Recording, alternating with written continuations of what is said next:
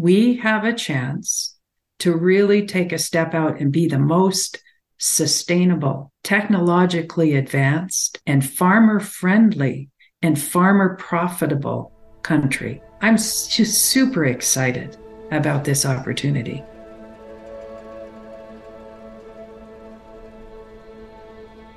Welcome to the Ivey Academy Presents Leadership in Practice, your source for insights, research, and experts on critical emerging issues in business.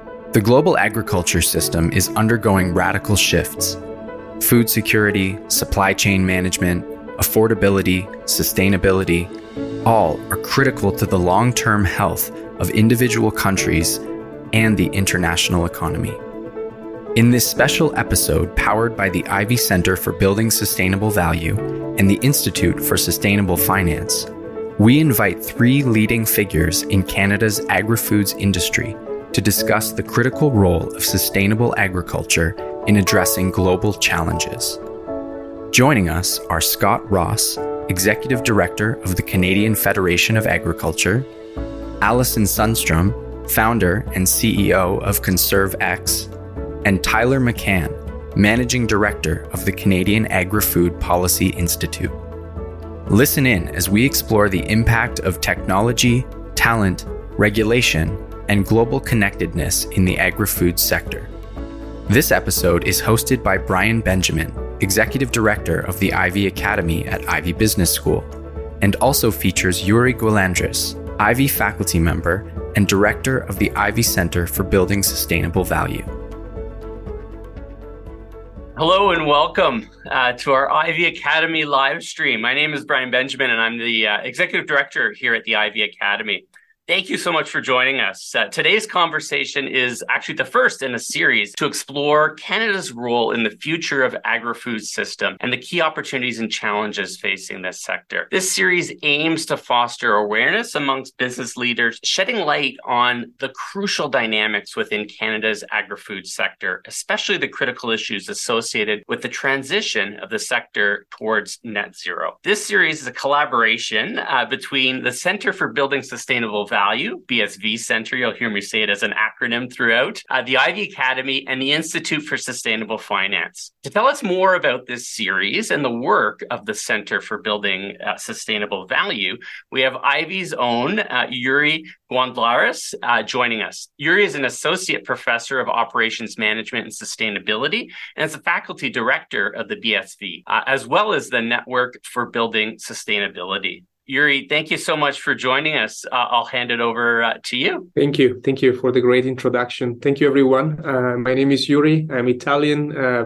joined uh, the Canadian uh, movement in 2017, and I've been working here since then. The Ivey BSV Center has been established about 20 years ago and uh, has focused on sustainability issues in different sectors, uh, mostly from a research and, and, leadership programming perspective. But more recently, we decided to sort of um, expand uh, our contributions and frame them in the context of systems change. I believe Ivey has a lot to offer in terms of thinking through incentive structures, pioneering new practices, accelerating uh, entrepreneurship, as well as building community. So we we thought through our role within system transition, and this series today represent one of the things that we are currently doing in that space. It is important to mention that the center um, recently has been recognized for its contributions to the transition by the Financial Times. We we ranked third in the world in terms of integrating uh, SDGs, the Sustainable Development Goals, into impactful research that is published in top journal and disseminated uh, throughout different countries. Uh, why focusing on agri-food? Well, if we want to be perceived as a as a legitimate, uh, impactful player in the space, and if we want to talk about systems change, we need to deal with real systems. And we think that agri-food is, is a fantastic place to start because it has a strong influence on the Canadian economy and is also the source of major impacts from carbon to biodiversity, is also the source of the solution. Uh, there are ecosystem services that could be regenerated through the work of our farmers and processors. But obviously that requires sort of a, an orchestrated concerted effort that moves in in w- towards one vision and direction. Hence why the series that we put together and we start today. We have a great panel of uh, of leaders and I hope to, um, and I'm sure I will learn a great deal uh, from them. Uh, there are questions to be answered in terms of what are new labels and standards that could develop in the space, how this development should be happening, rather top, either top down or bottom up. What's the, the right way to go about it? How financial incentives could be redirected according to these new standards? What's the role of financial services, banks, and policymakers in this transition? And we have presence as a business school in all of these spaces in the broader ecosystem that concern ag. So fr- from the event today, I hope we will start to unpack some of these questions. And I'm really glad to, as you highlighted, uh, that we are collaborating with the Institute for Sustainable Finance because this is not a one man show or something that can be achieved in isolation, requires really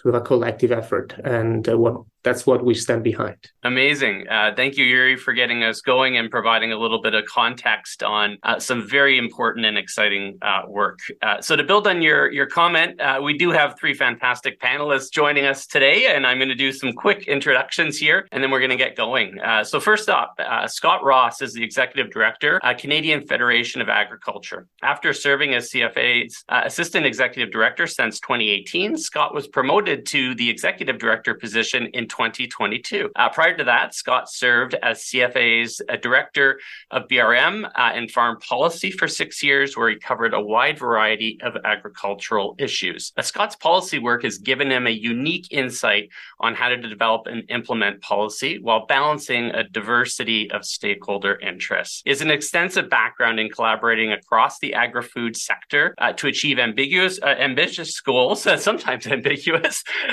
most recently, uh, including co founding the Agriculture uh, Carbon Alliance, a coalition of uh, 15 national farm associations advocating on behalf of farmers with regards to carbon pricing and environmental policies. Uh, next up, uh, Alison Sunstrum is CEO of CNSRV-X, a Canadian company researching and applying emerging technology in agriculture. She's the managing partner as well of the 51s, 50 million food and ag tech fund investing investing in diverse founders transforming food and agriculture, uh, and an ag tech uh, venture partner at Builders VC, a San Francisco Calgary venture capital fund, helping funders modernize antiquated industries with uh, over uh, 500 million assets under management. Uh, she holds patents for innovative technology and has published and presented widely. Alison is passionate about advancing women in STEM, and in 2021 was recognized as one of Canada's most influential agricultural leaders. Uh, and uh, last but certainly not least, Tyler McCann is the managing director for the Canadian Agri Food Policy Institute. He spent almost a decade working in government, uh, uh advising ministers, as well as serving agriculture uh, and agri food minister for most of that time. Uh, he has also worked as a consultant for farm groups, industry associations, and small and large agri food businesses, advising on government relations, policy, policy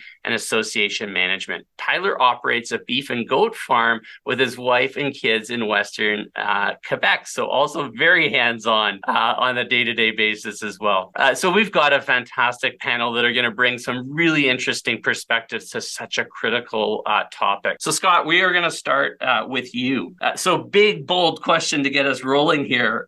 why is the future of agri food systems so important for Canada's economy? as well as as Canada's future prosperity? It's a pretty big question, like you said. I would say at the heart of it is the fact that I think agriculture in Canada has a really unique capacity to deliver resilient economic growth, and that's been demonstrated over a, a, long time period already. And and in doing so, I think if you look at the history of Canadian agriculture, we've also been productivity superstars in the Canadian economy in terms of our ability to drive um, efficiencies and productivity growth in agriculture. We really have been uh, unrivaled in terms of our capacity to really do more with less. And I think it's that sort of natural capital endowment footprint that Canada has uh, and a relatively small population base at the same time that really does uh, present an opportunity for us to really focus in on comparative advantages that come from that and uh, look at how we can advance both economically and environmentally our sector in a fashion that actually responds to growing global food demand at a time where we're seeing mounting global food insecurity crises, but also um, supports domestic growth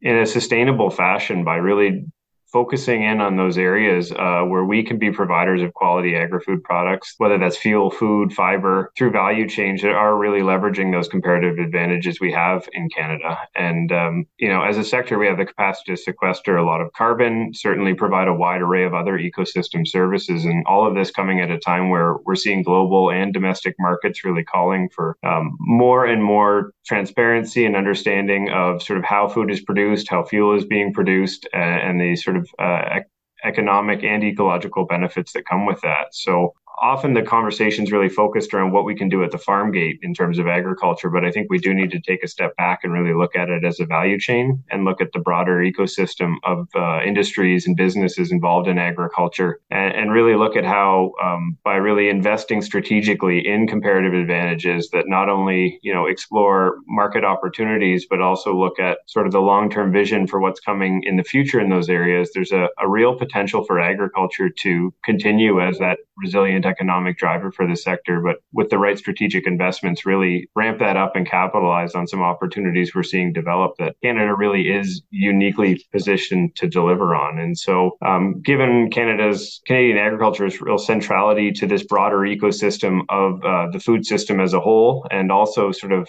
potential as a uh, as a supplier of low emissions fuel sources, there's a really uh, a capacity for agriculture to, be at the heart of a, a virtuous cycle here that really support sustainability across a wide array of different industries and uh, can really build upon itself over time. So uh, it's a very pivotal moment for our sector right now, I think, with the sort of changes we're seeing in, in demand and the uh, unique supply chain disruptions we've been dealing with across a whole host of different industries. But there is uh, a real potential and understanding that agriculture has been resilient through what we've experienced over the past few years. And uh, in coming out of that, I think we're all the stronger for it if we can strategically invest in the right places as a sector. Well, first off, thank you for um, diving in on such a big, bold, broad question to get us uh, started. I think we're we're going to be able to to do some deep dives on a bunch of things that you you'd referenced there. Interesting, um, especially around sort of transparency, collaboration, opportunity for Canada to be a real leader in this space, and you know, at a time where uh, there's just there's so much added complexity. Alison, uh, Tyler, anything that you'd add to that or, or build on it? I think what I would say, Bryan, is that we have to look at at our opportunity from the stand from the standpoint of the assets that we have. And Scott set a really good tone. And those assets that we have go beyond the farm gate. And and I, I like the way that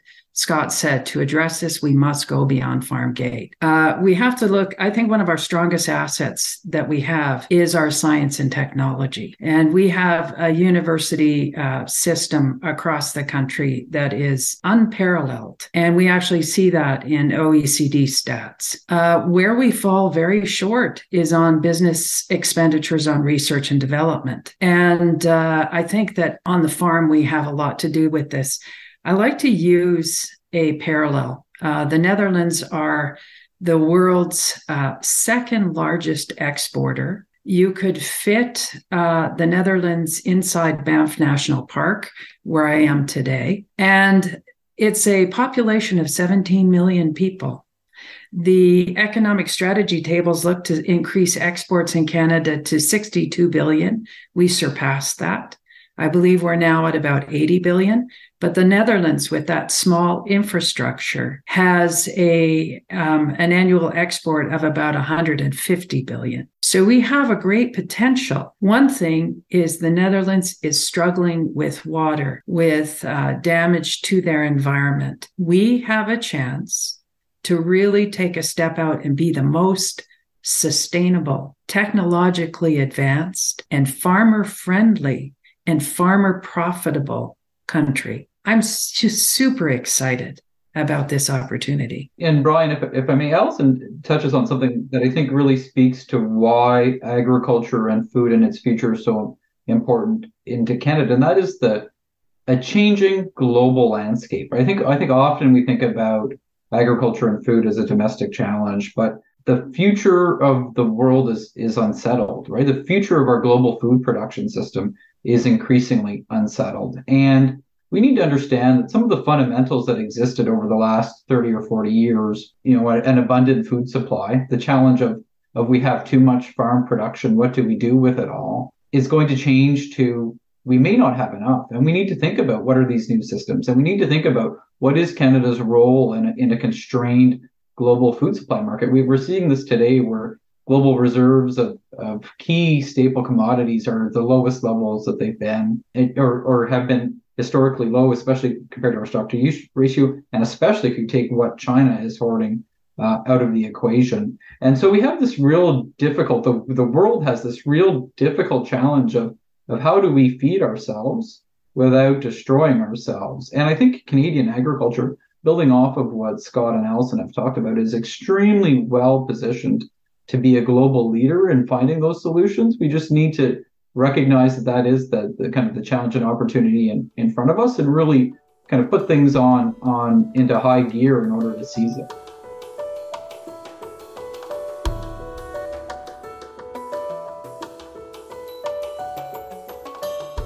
important comments around assets that we can leverage. So some of the things that Canada already is doing well. Sometimes we we don't under or we underplay what's already working that we just need to to to push further versus gaps to close and and um, and a real leadership challenge. You know, and and you know that that's really at the heart of of this and an opportunity as as well. I, am going to go back to you, Alison, uh, to start the next question here, uh, and, and we're actually going to build on on some of what was just touched on, and we're going to cast out to to 2050, which you know, some days it's hard to imagine, you know, what next month is going to look like, let alone decades from now. But if we think about, you know, what the agri-food system can look like in 2050, how different is it going to be from today? And, and maybe more specifically, what will be different from what we have today? So I'm hugely optimistic. So I'm going to take this from an optimistic uh, situation because there's two there's two lenses on this. Uh, from my perspective, I think that we're going to see that we're going to have a great deal more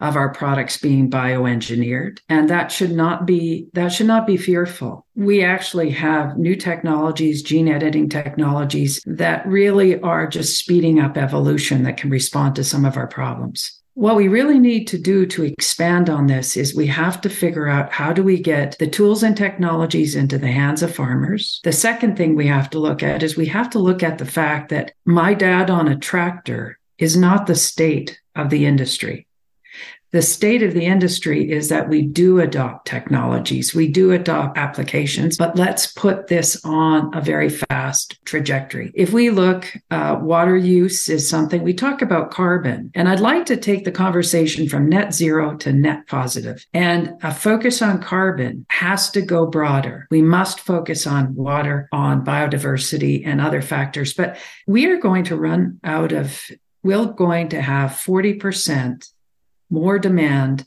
on our water assets by 2030 than we can supply. So, how do we respond to that? By 2050, what I want to see is I want to see us using advanced connectivity, being super connected, all of our devices connected. I want to see us being principled about data, understanding that sharing of data can be done very effectively. We will then lead in this way. And then finally, let's not be afraid of precision fermentation. We have built a very strong energy industry that gets a terrible black eye. I come from Alberta, so I have a perspective here. But we could, we could be the um, the strongest renewable energy. We could intersect on those to build a strong bioengineered industry requires exactly all the tools of a um, world class industry like energy and mining, let's consider that we have to focus on value added opportunities. And so I think that for Canada, we have the assets, we have the science, we have the technology, we can disrupt. Sounds like a call to action in there as well, which I think is is quite exciting. Uh, Tyler, I'm going to uh, go to you next around, uh, and, and, let's sort of build on what we've uh, just hit on, which is how do we accelerate uh, agri food transition? Transition towards uh, net zero by 2050, maybe net positive, Alice was going even a little further around uh, and enhancing prosperity uh, and competitiveness for for the sector uh, as a whole. Maybe you can pick on a couple of those points and go a little further for us. Yeah, and and I first want to pick up on something that Alison said that is really important. I think often our conversation around the sustainability of production in the food system today is driven about carbon accounting and are we going to be net zero or net positive?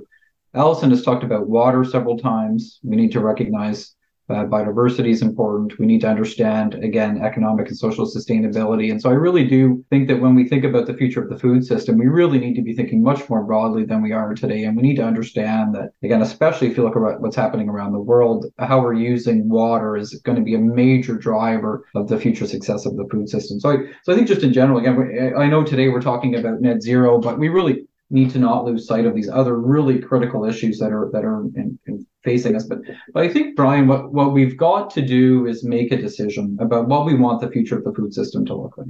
Do we want a, a effectively an, an intensive, uh, highly productive food system, highly technological food system, or do we want to embrace a, a effectively a, a, low input, low output, more extensive model of agriculture? And, and I think that, that is the debate that's playing out around the world today when we think about the future of food. I think if you look at at, at the the assets that that we have, one of the things Canada does have is a lot of land, but we need to understand that while we have a lot of land, only about 7% of our land base in Canada is used for food production. So this, uh, this ability to have this, this really significant, extensive agriculture system isn't really there. I think if you look at kind of these broader challenges around biodiversity, around emissions, around water, really what, what the science point to is that we need to leverage a lot of those assets that Alison talked about and really deliver a more productive, more intensive, uh, lower footprint, higher output agriculture system. And, and, and I think that there's a couple of things that we need to do to get there. I think we need to invest in R&D. I mean, like we really need to really understand that this is an incredibly uh, competitive marketplace. Canada does not do as well as we should. We're not a laggard, but we're definitely not a leader.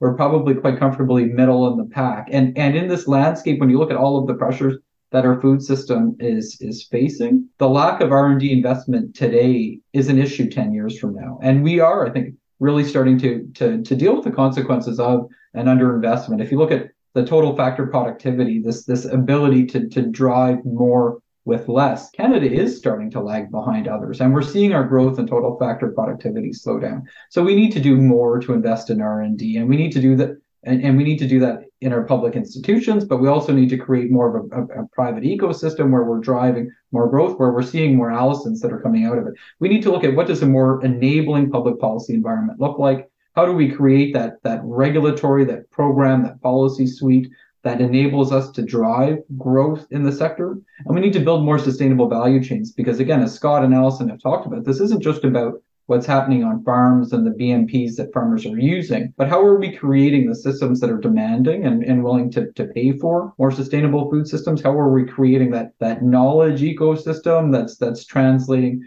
new innovation, new technologies back along the, the value chain? And how do we put all of that together to grow? And I, and I would just say that I think that there are some really good examples outside of agriculture and food that give us the recipe for it. I think the government's critical minerals strategy and approach to building a critical minerals and, and EV supply chain is actually a really good model. We don't need to reinvent the wheel, Bryan. We just need to understand that agriculture and food is a lot closer to critical minerals and electric vehicles than it is to kind of this old antiquated view of of you know a red barn and a farmer with suspenders out out farming his crops. Yeah, thank you for for that. And you know, I, I couldn't agree more. And and we see this as we're trying to solve problems going in in sort of parallel paths, missing opportunity to to learn and and collaborate. So it's great to be able to make some of those connections and and and share uh, share some some learnings as we move uh, as we move forward. Let's go a little further. Actually, I'm going to pick up on on you talk about investing in in R and D. Is there anything in particular that that you or any of the other panelists would point to that could be maybe a catalyst to sort of move that forward or, or a way to to to to jumpstart it if, if it's going to be so critical to to moving this along? Yeah, I, I, I think by uh, the unfortunate reality, and Alison may have a, a, different answer, but the unfortunate reality is there is so much opportunity for growth in this space for us to do more in this space. It really um, there's a probably a pretty long list of things that we can do that would have a significant impact. I I personally think um, that the government, you know, so, so the the the innovation, uh, science and economic development uh, department had a panel that released the results earlier this year looking at the role of federal R&D. And I think that there's a real call to action around mission-driven research there. And I actually think that that's what we need to see in agriculture. If, if the Agriculture Canada really wants to prioritize delivering more productivity growth, more sustainability, it needs to invest more. I think we've got a debate right now. They're trying to reorient existing funding into these environmental priorities. I think that's the, the wrong approach. That, that existing funding is dealing with existing priorities. These are new priorities that we're adding for and adding on. And I think the federal government should be coming to the to the table with with a significant additional investment and mission driven research around the, the future of that sustainable food system. I would just build on what Tyler said. I completely agree about the importance of investment. I think another really critical element, though, in, in this sort of new normal uh, that, that Tyler referenced, or this sense of uh, sort of new missions and potential mandates for a sector, one of the things we need to also look at in that context is, is really taking a step back and strategically assessing what we're doing well, who's doing what in our research ecosystem, and making sure that we're strategically investing in the right places and not duplicating work or overlapping where there is a real continuum of public research institutions that have to play a vital role. Agriculture and agri-food canada and our, our universities being a, a, major part of that certainly. Um, but really assessing the whole continuum of research from basic discovery research to commercialization and ensuring that we really do have that continuum well resourced and sort of working in concert with one another. And, and central to that, I think, is investing in, in highly qualified personnel, is making sure that we have the people at the center of that to keep that research going and that we've created a climate that's conducive and attractive to researchers so that we are seeing not only investments made today paying dividends 10 years from now, but that cumulative growth over time of benefits of that discovery research being compounded into real world applications and innovations in the future. So I'm going to take a bit of a, a challenge to both Tyler and Scott. And I, I do definitely agree with their statements. But the government, I think that the government buzz, budget outside of uh, outside of subsidies is about 580 million. That New Zealand opportunity, they invest 2.5 billion. So if we're going to invest, we have to invest well government can't invest the money. The Canadian government is not where we should be looking for money. That's why I'm focusing so much on the venture capital ecosystem, the capital markets. And I'd like to tell you where the most money sits, which we could unlock, and that's in our pension funds. So if you take a look, our pension funds will reach almost $5 trillion by the end of this year. That's amazing. Now, the Canadian pension, and they're a really great group. I'm not giving them a knock, but their growth equity team sits in San Francisco and their investments are made worldwide. So infrastructure investments at the lesser level. So how do we create an ecosystem here that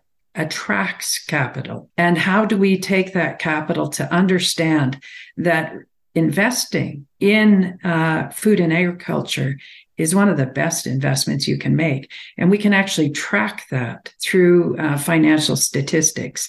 So the fact that this program is, is being um, launched by Sustainable Finance at Ivey. This is really cool because we're combining the thought process of what it needs to take. Now, I'm going to also challenge you that I don't want to see the government streaming research, fundamental research. We need researchers working on every aspect. We need to make sure that multiple researchers are working. Now, that takes investment. So how do we do that? The other thing that it takes is we've got great research. The University of Toronto files two US patents per week. They are a powerhouse in artificial intelligence. We have powerhouse universities everywhere. How do we make sure that these universities have the funds, the infrastructure, the capacity? One of the ways is we make sure they commercialize their research and we really need to see it come to market quicker. I'd say there's opportunity for all of this, but we have to look beyond the government for funding. You know, Alison is is absolutely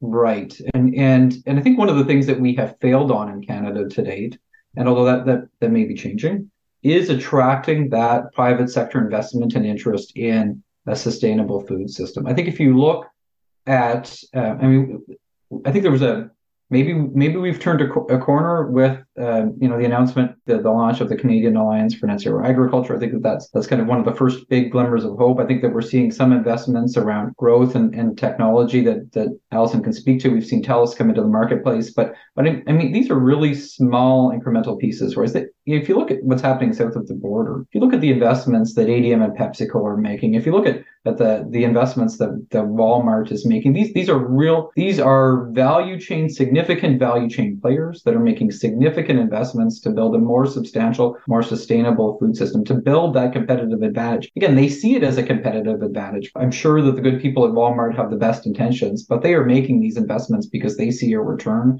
and a positive opportunity. And the question gets to be, what do we need to do and what do we need to change in Canada to attract and unlock that that potential and that investment? And it is in the R&D and innovation side, but it is also about building higher value products that return more profitability to everyone along the chain. Again, Kansas focused on, on developing an MRV system. Again, that, that does seem to be one of those fundamental pieces that needs to be developed so we can send that value along back along the food system. But but there's a lot more to it than that. And and again, I think I think Alison's right. But again, I, I think that government does play an important role. It would be nice if we had a discussion about what role does government actually want to play and how do we get them to be making the right strategic decisions rather than creating this kind of messy space where everybody wants to compete against each other and, and really we're not getting that that basic fundamental foundational research that only government will do and creating opportunities for others to to, to drive investment uh, in in the rest of the ecosystem.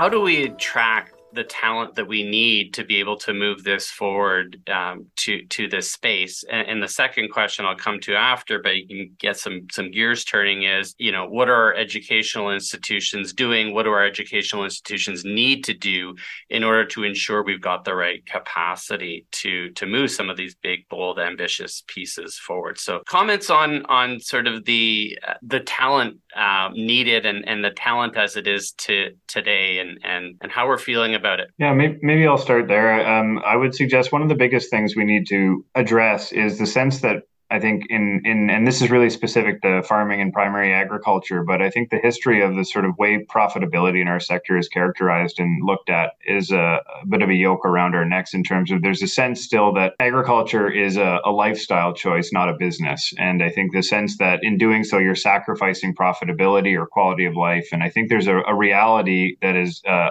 somewhat distanced from the sort of regressive images that exist for agriculture. And, and when we look at that talent attraction piece, we do need to take a broader perspective and not look at agriculture as just farming. There is so many different aspects of the science and innovation ecosystem that are part and parcel of agriculture. And, and when I think of what needs to be done differently, I think one, um, agriculture historically has been fairly insular as a sector. And I think what we see now with um, whether it's the interest from ESG investors, the kind of drivers around sustainability, is there's a lot more eyes on agriculture from many different perspectives. And I think that's a challenge, but it's also an opportunity. And, and uh, when it comes to uh, universities and sort of the talent pipeline coming into our sector, we really need to start looking at breaking down historic silos and, and not focusing exclusively on agriculture and veterinary medicine as the faculties we're looking at for talent. STEM as a field in general has an immense uh, breadth of applications in agriculture. And I think we need to start finding ways to um, raise awareness of what agriculture is in, in the modern world and what the future holds as uh, a sector that really has the potential to be a massive uh, source of climate solutions as well, uh, and really capitalize on the interest we see in youth around nature based climate solutions, around sustainability, and positioning agriculture in a fashion that isn't sort of portrayed as one of the problem sectors, but is more focused on the future and the solutions our sector can actually drive. And, and in, in addressing some of those silos, I think there's a real opportunity to broaden the base of talent we're, we're looking at in agriculture. That's great. Thanks for diving in. Jury, over to you. I think the word silos is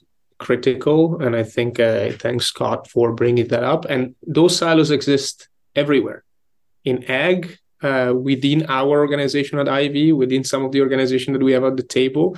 And we know that silos uh, bring a lack of uh, capability to see opportunities and c- capitalize on those opportunities because they emerge somewhere else you don't have sight over or you you're not have awareness of. And you cannot connect the dots between seemingly unrelated opportunities that are happening at the same time. And that's why i want to sort of certainly highlight that in terms of tech and engineering i'm an engineer by background and then i studied economics and management uh, it, it is extremely important. However how you how we are going to deploy those technologies is equally important and that's a social science type of question. What question what technology should be ado- adopted where under what conditions how to change the mindset and create the capabilities to to facilitate an uptake of those technologies? So the social sciences, I believe, have a lot to say in terms of how we should create social movements that go in the right direction, perhaps even sometimes fundamentally challenging some of the assumptions that we make. Uh, you know, we are business schools and we teach economies of scale and we teach comparative advantage, but but sometimes those concepts come at the expense of or at the detriment of uh, farmers themselves. You know, over time, farming has been uh, specializing and acquiring scale economies to fight against spe- uh, concentration of power both downstream and upstream if you think about input suppliers, there are highly concentrated markets and farmers don't have power over them. If you think about downstream processors and retailers, very, very, very big players. Uh, and so the only option for farming over time has been to concentrate, specialize, acquire productivity to squeeze away uh, small margins. I think we need to help uh, the farm farmers to come together as a community to identify what technology should be adopted under what conditions, more from a bottom up perspective rather than a top down, where we say, here are the technologies you have to use, go after using them. And the same applies in academia. I think we, as an academic, I'm often paid based on uh, my recognition come from uh, top publications in specific journals. To pub to publish there, it takes years and you have to be extremely specialized. So there's no incentive really for for cross-disciplinarity. What we are trying within the center is to look at one problem from multiple perspectives so that those talents are trained with a, ver- a much broader toolkit but but again, that's an aspiration. We're working on it. They got to start with an aspiration. Those are great comments, and I think you both um, hit on some important perspectives in terms of what can educational institutions do. How do we cross collaborate and bring different perspectives, and sort of resetting maybe some historical uh, assumptions about what the sector is and what opportunities uh, actually exist. You know, we know that there's tremendous opportunity, and and I think there's we're going to be attracting a much broader um, talent pool than than potentially in in um, in the past. Alison, I, am going to put you back on the seat here because Jury got us going a little bit on technology, and so let's let's talk about sort of the next wave of technical innovation and and sort of what do you see coming and and impact on on the sector as uh, as we move forward. Also, with that lens of of attracting broader talent pools that are that, that want to be on the leading edge of of some of this and and start to move it forward for us? So I was asked by a uh, a young man who was in the audience at a conference last week, and he asked me. He said, "I'm graduating. What should I take at university?" I want to be a venture capitalist. And I said, Well, what do you think? And he said, What I think I need to do is I need to learn about investment banking. And I said, No, you need to start as an engineer. And I was really delighted to hear that's where Jury's background is. Start as an engineer or start in biology, because that is where, and then get your investment banking and you will be unique. That is where we need to see our skills and talents. The advancement of science and technology is where we look, and that's the space that I invest in. So I'm going to tell you what I invest in. I invest in ag biotechnology that's looking out about 15 years. I want to help them get to market quicker. So I'm looking deeply at gene editing for plants as it relates to climate change. I am looking at advanced genomics and sequencing to really look at how we can improve the uh, efficiency of livestock. If livestock could create less manure, we'd have less we'd have less problems. Could we do something in this regard? Secondarily, I'm looking directly on farm and it's IoT 2.0. If we have this advanced connectivity, let's connect all our devices. I actually think that we have to look at automation and robotics and cobotics. We're not replacing people. And finally, I'm looking deeply at spaces that can disrupt our supply chain. A connected supply chain is an effective supply chain. And I would say that the farmer holds a lot more power than he thinks he does, as long as he knows how to negotiate his contracts. And governments give him a little bit of a lever financially to want bigger players to pay more. And then finally, I think the consumer is very much part of this. And so, nutrient dense foods and the things that we must change in our production practices. And I've got to give real kudos to Tyler to, to, talk about total factor productivity. We've got to be measuring our outcomes very much differently than just inputs, outputs. What are we actually doing that's affecting? I'm so excited, Bryan, that the potential of technology will disrupt all of this. And I think that's the way that we're going to respond to a net positive world. That's fantastic. I, I, love how you responded to the question you got asked at at the conference, and um, you know, really challenging people to think about different paths and different combinations because they're preparing for a different future than we've had. Tyler Scott, any uh, any additional comments on on this uh, topic? I do think it's it's interesting how much things so or things are changing. So so it used to be. Um, generations ago that everyone had a fairly direct connection to agriculture. Um, people knew the farm. People worked on a farm, had grandparents that worked on a farm. We've gone through this phase where I think that that drift between the food production system and consumers has gotten to the point where often consumers' only interaction with the food production system is when they purchase their food at the, at the restaurant. But I think I think we're starting to see this change come back around where people are coming back to agriculture and food. They're not coming back fast enough for those of the people that are in the food production system. They're not coming back fast enough for everyone that's trying to fill that skills and labor gap that exists in Canada today. But I think that we do see this growing interest from other fields and the potential that's that's there and in these new opportunities that are coming down and the ability to take and developments that are happening in other systems around the Internet of Things and bring them back into agriculture and food. I think that that creates an interesting dynamic that's that's changing, and I think it creates a, a, a new way for people to get back involved and get back connected again to the food production system. I want to pick up on, on something though that Alison said about the role of the consumers. And I think that we do have to understand, I think I think the success of a sustainable food system will come whenever consumers understand the important role that they play and that their choices play in a sustainable food system and when consumers are prepared to invest in the food system. And I really do think that the current challenge around food inflation, inflation has potentially interesting dynamics. Uh, one of the biggest challenges around uh, the sustainability of the food system today is the amount of waste that occurs in it. In a developing country, and especially in, in a system like Canada's, most of that waste is happening once the food leaves the grocery store. Our food production system is, is relatively uh, efficient. Hopefully, consumers are becoming more cognizant of, of their role in that and, and are taking steps to reduce the waste that they have. But it's also putting challenges on their ability to pay more for more sustainable food. And, and as we look for that food system to do more, as we look for the food system to, to produce more affordable food to address their concerns, that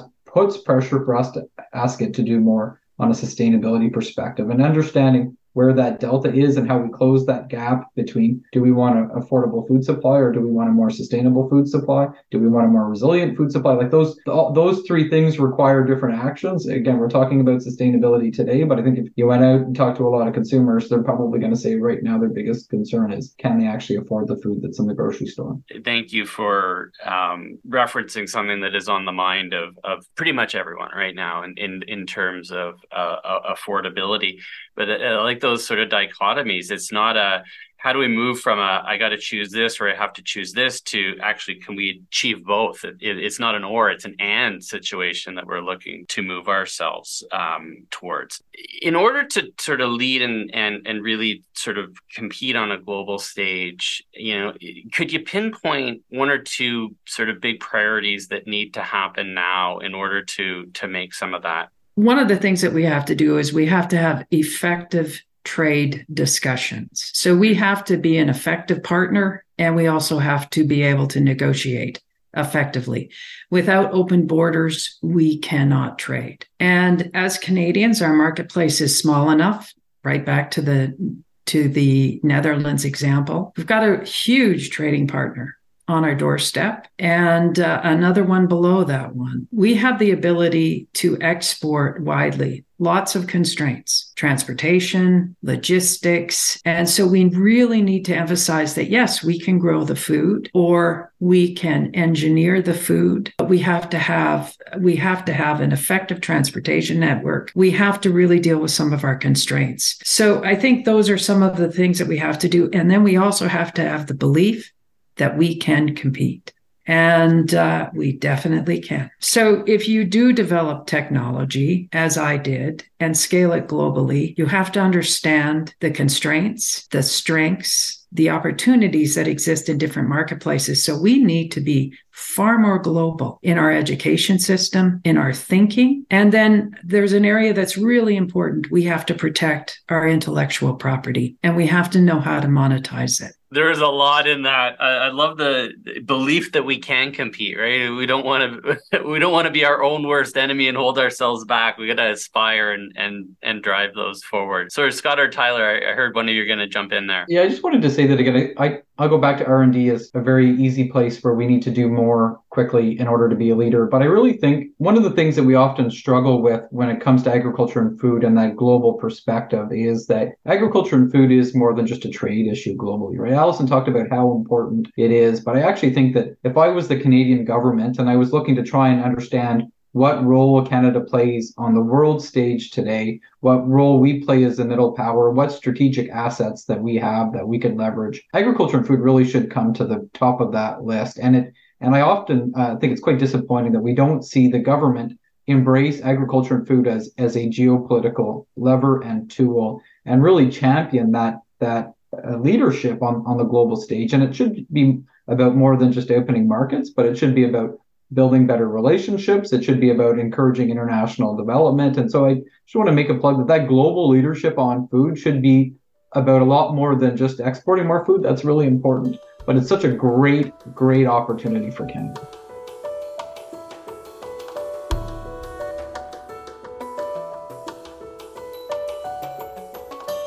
Any final sort of comments or thoughts on this topic and and with that sort of lens of of Canada can really play here on a global stage. We've got such a unique opportunity, um, you know, in in front of us that would support us both here at home, but also, um, you know, to be able to support us um, as a contributor globally one or two final thoughts, uh, 30 seconds each. I'm going to go to Scott first. One of the things that Kim comes up often in agriculture is these dichotomies between small scale, intensive, uh, a lot of language around what agriculture should look like. And I think we need to take a step back and recognize that the future of agriculture is going to be data driven and that we need to invest in the infrastructure to be able to uh, respond to market demands. Farmers uh, will produce what the market is asking for. They need to first understand what that demand means. And secondly, have the tools available to actually respond to that demand. And so we need to really look at investments in things like measurement, reporting, and verification systems and the ability to be nimble and agile in the marketplace. And I think in doing that, farmers are, are empowered and enabled to address a whole host of the different sort of issues we talked about today. Amazing. Um, let's um, let's go to Tyler next. Uh, Alison, you know you're up next, so you get a little bit more time to think. Yeah, Bryan, I think it's important to understand that Canada is a leader in sustainable agriculture today. Uh, our adoption of no-till is is higher than it is in the rest of the world. Our pesticide usage rates are lower than they are in a lot of other competitive markets. Our nitrogen fertilizer balance on our agricultural land is better than it is most other places, but our advantage is shrinking. Other countries are going out of their way to close that gap with Canada, and we need to realize that that we will at some point in time may lose our ability to say that Canada's got one of the most sustainable food systems in the world, and we need to work harder and go further and do more from a positive opportunity based perspective to grow that gap and maintain the advantage that, that we have. Really, really glad you mentioned that. Right, that that's one of the challenges when you're in a leader position in some aspects. Sometimes there's a bit of a target on your back as others try to catch up. So, so how do we maintain that advantage while looking for places where we do need to play a bit of, of catch up as well? So, excellent point, uh, Alison. Uh, closing comments from you. Okay, we've got some really big problems. And I would suggest that we have to focus on solving the problems we can quicker. I take a skunk work approach. We need radical change occurring across the country at the same time. And the final statement I would have is the Netherlands think of themselves as an agricultural nation for the world. Canada is an innovation agricultural nation, and every single child that comes out of school must be able to articulate that. So let's say what a huge opportunity agriculture and science and technology. And I've just been delighted to join the panel today. Thank you for tuning in to Leadership in Practice. We'd like to thank our guests, Scott Ross, Alison Sunstrum, Tyler McCann, and Jury Gualandris. Leadership in Practice is produced by Melissa Welsh, Joanna Shepard, and me, Sean Ackland Grant. Editing and audio mix by Carol Eugene Park. If you like this episode, make sure to subscribe. You can also find more information by visiting iveyacademy.com or follow us on social media at Ivey Academy for more content, upcoming events, and programs. We hope you'll join us again soon.